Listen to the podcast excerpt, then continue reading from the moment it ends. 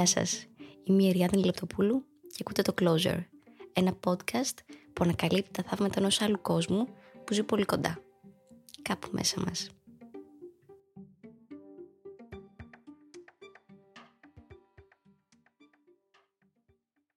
Σχεδόν η μισή από εμά έχουμε ή θα έχουμε κάποιον άνθρωπο στην ζωή μας που θα υποφέρει από κατάθλιψη κάποια στιγμή. Τα καταθλιπτικά άτομα μπορεί να αισθάνονται και να φαίνονται αδύναμα και εξαντλημένα, αλλά διαπροσωπικά έχουν απίστευτα μεγάλη δύναμη, με την έννοια ότι έχουν την ικανότητα να ενεργοποιήσουν ένα ολόκληρο σύστημα ανθρώπων που προσπαθεί να τους βγάλει από την τρύπα τους. Το να έχεις έναν τέτοιον άνθρωπο στη ζωή σου σε οδηγεί σε ένα παράξενο και μπερδεμένο μέρος. Δεν ξέρεις τι να πεις, αν πρέπει να πεις, πώς να τα πεις, νιώθεις ότι ό,τι και αν λες τα κάνεις απλά χειρότερα; Συχνά να ρωτιόμαστε πώς έγιναν αυτοί οι άνθρωποι έτσι; Μήπως κακοποιήθηκαν όταν ήταν μικροί, μήπως δεν αγαπήθηκαν όπως θα έπρεπε; Βγάζουμε ερασιτεχνικές διαγνώσεις για να οργανώσουμε το χάος και να σώσουμε το μυαλό μας και την λογική μας. Ας δούμε λοιπόν πώς μπορούμε να βοηθήσουμε κάποιον με κατάθλιψη χωρίς να χάσουμε βέβαια και ίδιοι τον εαυτό μας μέσα σε αυτή τη διαδικασία.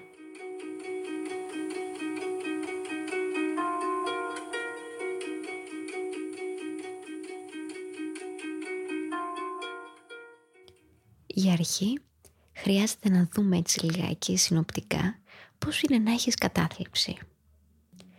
Η κατάθλιψη είναι μια ψυχική διαταραχή που επηρεάζει κάθε πλευρά των συναισθημάτων και της αντίληψης ενός ατόμου. Είναι σαν να μπαίνει ένα μαύρο πέπλο επάνω από κάθε πτυχή της ζωής μας, καθιστώντας τα πάντα λιγότερο ενδιαφέροντα και σημαντικά, στερώντας μας παράλληλα ευχαρίστηση και νόημα. Αρχίζουμε να τρέχουμε μακριά από τους άλλους ανθρώπους, οι συγκεντρώσεις γίνονται αδύνατες γιατί τρομοκρατούμαστε από το πόσο ευάλωτοι, μικροί και γελοί μπορεί να φαινόμαστε στα μάτια των άλλων. Δεν μπορούμε να συγκεντρωθούμε σε αυτό που λέει κάποιος και να κουβεντιάσουμε, γιατί το κεφάλι μας είναι γεμάτο με καταστροφικά σενάρια. Ακυρώνουμε σχέδια ξανά και ξανά.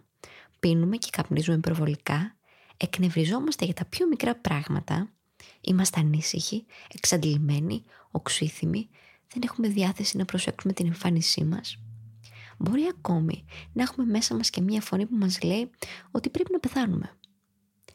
Δεν υπάρχει τρόπος να μοιραστούμε με φίλους αυτά που βιώνουμε μέσα μας. Είχαν άλλη εικόνα για μας. Μας ήξεραν ως αισιόδοξους και γενναίους. Πλημμυριζόμαστε έτσι από ενοχές, γιατί δεν μπορούμε να καταλάβουμε τι φταίει ακριβώς και νιώθουμε έτσι όπως νιώθουμε. Αυτά λίγο πολύ συμβαίνουν στο κεφάλι ενός ανθρώπου που βιώνει κατάθλιψη. Ας περάσουμε τώρα στο πώς μπορούμε να τους βοηθήσουμε. Προσπαθήστε να φανταστείτε ότι το άτομο που βιώνει κατάθλιψη είναι σαν να βρίσκεται μέσα σε ένα σκοτεινό τούνελ. Δεν μπορεί να δει τίποτα εκεί μέσα. Κάθε ήχος ενισχύεται, κάθε φόβος μεγεθύνεται. Θέλουν να βγουν, αλλά δεν ξέρουν πώς. Εμείς από την άλλη, η αρχική μας παρόρμηση είναι να τους πάρουμε από το χέρι και να τους βγάλουμε από εκεί μέσα, να τους οδηγήσουμε προς το φως. Προσπαθώντας όμως να τους σύρουμε έξω από αυτό το τούνελ, το πιο πιθανό είναι να τους κάνουμε να κουλουριαστούν και να κρυφτούν παρά να βγουν έξω. Βλέπετε, το σκοτάδι είναι πολύ σκοτεινό και ο φόβος είναι πολύ μεγάλος αν πάμε να τους δώσουμε συμβουλές όπως για, για προπάτημα ή ξεκίνα μαθήματα χορού ή δες τι ωραία που είναι έξω, πόσο λάμπει ο ήλιος, θα νιώσουν ότι δεν τους καταλαβαίνουμε και θα βουλιάξουν περισσότερο στην θλίψη τους.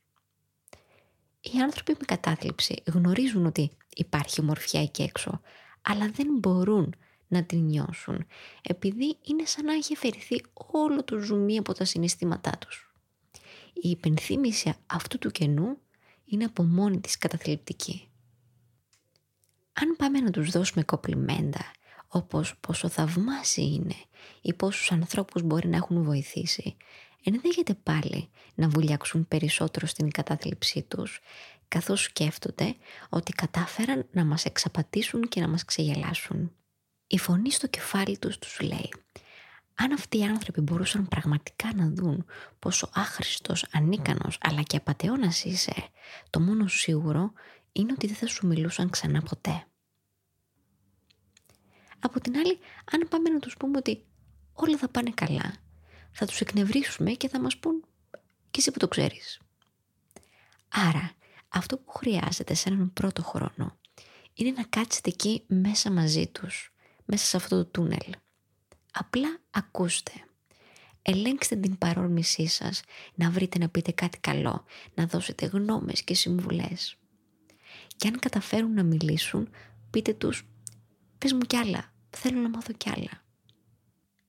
Στην συνέχεια, ανοίξτε σιγά σιγά τον φακό σας εκεί μέσα. Αυτός ο φακός ουσιαστικά συμβολίζει την αγκαλιά, το χάδι, το να νιώσουν ότι είστε εκεί για αυτούς, ότι νοιάζεστε, ότι τους αγαπάτε και ότι θα εξακολουθείτε να τους αγαπάτε όσο χρόνο και αν χρειαστούν για να βγουν από όλο αυτό. Όπως έλεγε ο Πάρκερ Πάλμερ, η ανθρώπινη ψυχή δεν έχει ανάγκη από κάποιον να τη συμβουλεύσει, να την σώσει ή να την διορθώσει. Θέλει απλώς κάποιον να την δει, να την ακούσει και να της κρατήσει παρέα, έτσι ακριβώς όπως είναι. Το να συντροφεύσεις κάποιον σε αυτό το τούνελ χρειάζεται χρόνο και υπομονή. Πράγματα που συνήθως μας λείπουν. Θέλουμε να διορθώσουμε τα πράγματα, να σώσουμε τον άλλον, να εξαφανίσουμε οτιδήποτε μαύρο και σκοτεινό. Προσφέροντας τους όμως μια ήσυχη συντροφιά, χωρίς φόβο από πλευράς μας για αυτό που διαδραματίζεται μπροστά μας, τους προσφέρουμε κάτι το μαγικό. Αρχίζουν να φοβούνται και να μισούν λιγότερο τον εαυτό τους. Σε ένα πιο πρακτικό επίπεδο τώρα, μην μείνετε μόνο στο τι μπορώ να κάνω για σένα. Πολλές φορές αυτοί οι άνθρωποι είναι τόσο κουρασμένοι που δεν ξέρουν καν τι είδους βοήθειας έχουν ανάγκη. Να είστε προετοιμασμένοι με μερικές συγκεκριμένες προτάσεις, οι οποίες μπορεί να είναι «Θέλεις κάποια βοήθεια με τις δουλειές του σπιτιού ή με τα ψώνια» Θα ήθελες να κάνουμε λίγη παρέα; Θα ήθελες να σε βοηθήσω να βρούμε κάποιον ειδικό ή να σε πάω στο ραντεβού σου; Εάν ο άνθρωπός σας δεν είναι έτοιμος να μιλήσει ή δεν θέλει πολλές επαφές, μην απογοητεύεστε και κυρίως μην απομακρύνεστε. Η κατάθλιψη επηρεάζει την ικανότητα του ανθρώπου για επαφή, όχι όμως και την επιθυμία του να τους δείχνετε ότι είστε εκεί για αυτούς με κάποιο τηλέφωνο είτε με κάποιο μήνυμα. Ίσως ο καλύτερος τρόπος για να αναπτύξουμε μια στοργική στάση απέναντι στους ανθρώπους που βιώνουν κατάθλιψη είναι να θυμόμαστε ότι τελικά είμαστε όλοι παιδιά.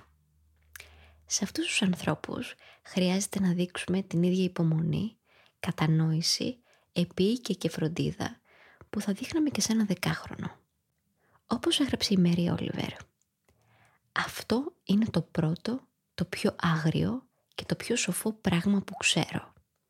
Ότι η ψυχή υπάρχει και χτίζεται εξ ολοκλήρου από προσοχή. Να είστε πλήρως παρόντες, να ακούτε βαθιά και να κάνετε τις ερωτήσεις που δίνουν στον άλλον την ευκαιρία να εκφράσει περισσότερη από τη δική του αλήθεια, όποια και αν είναι αυτή. Παρουσία και προσοχή λοιπόν. Ένας μαγικός και συγκλονιστικός συνδυασμός που καλεί την ψυχή του άλλου να εμφανιστεί.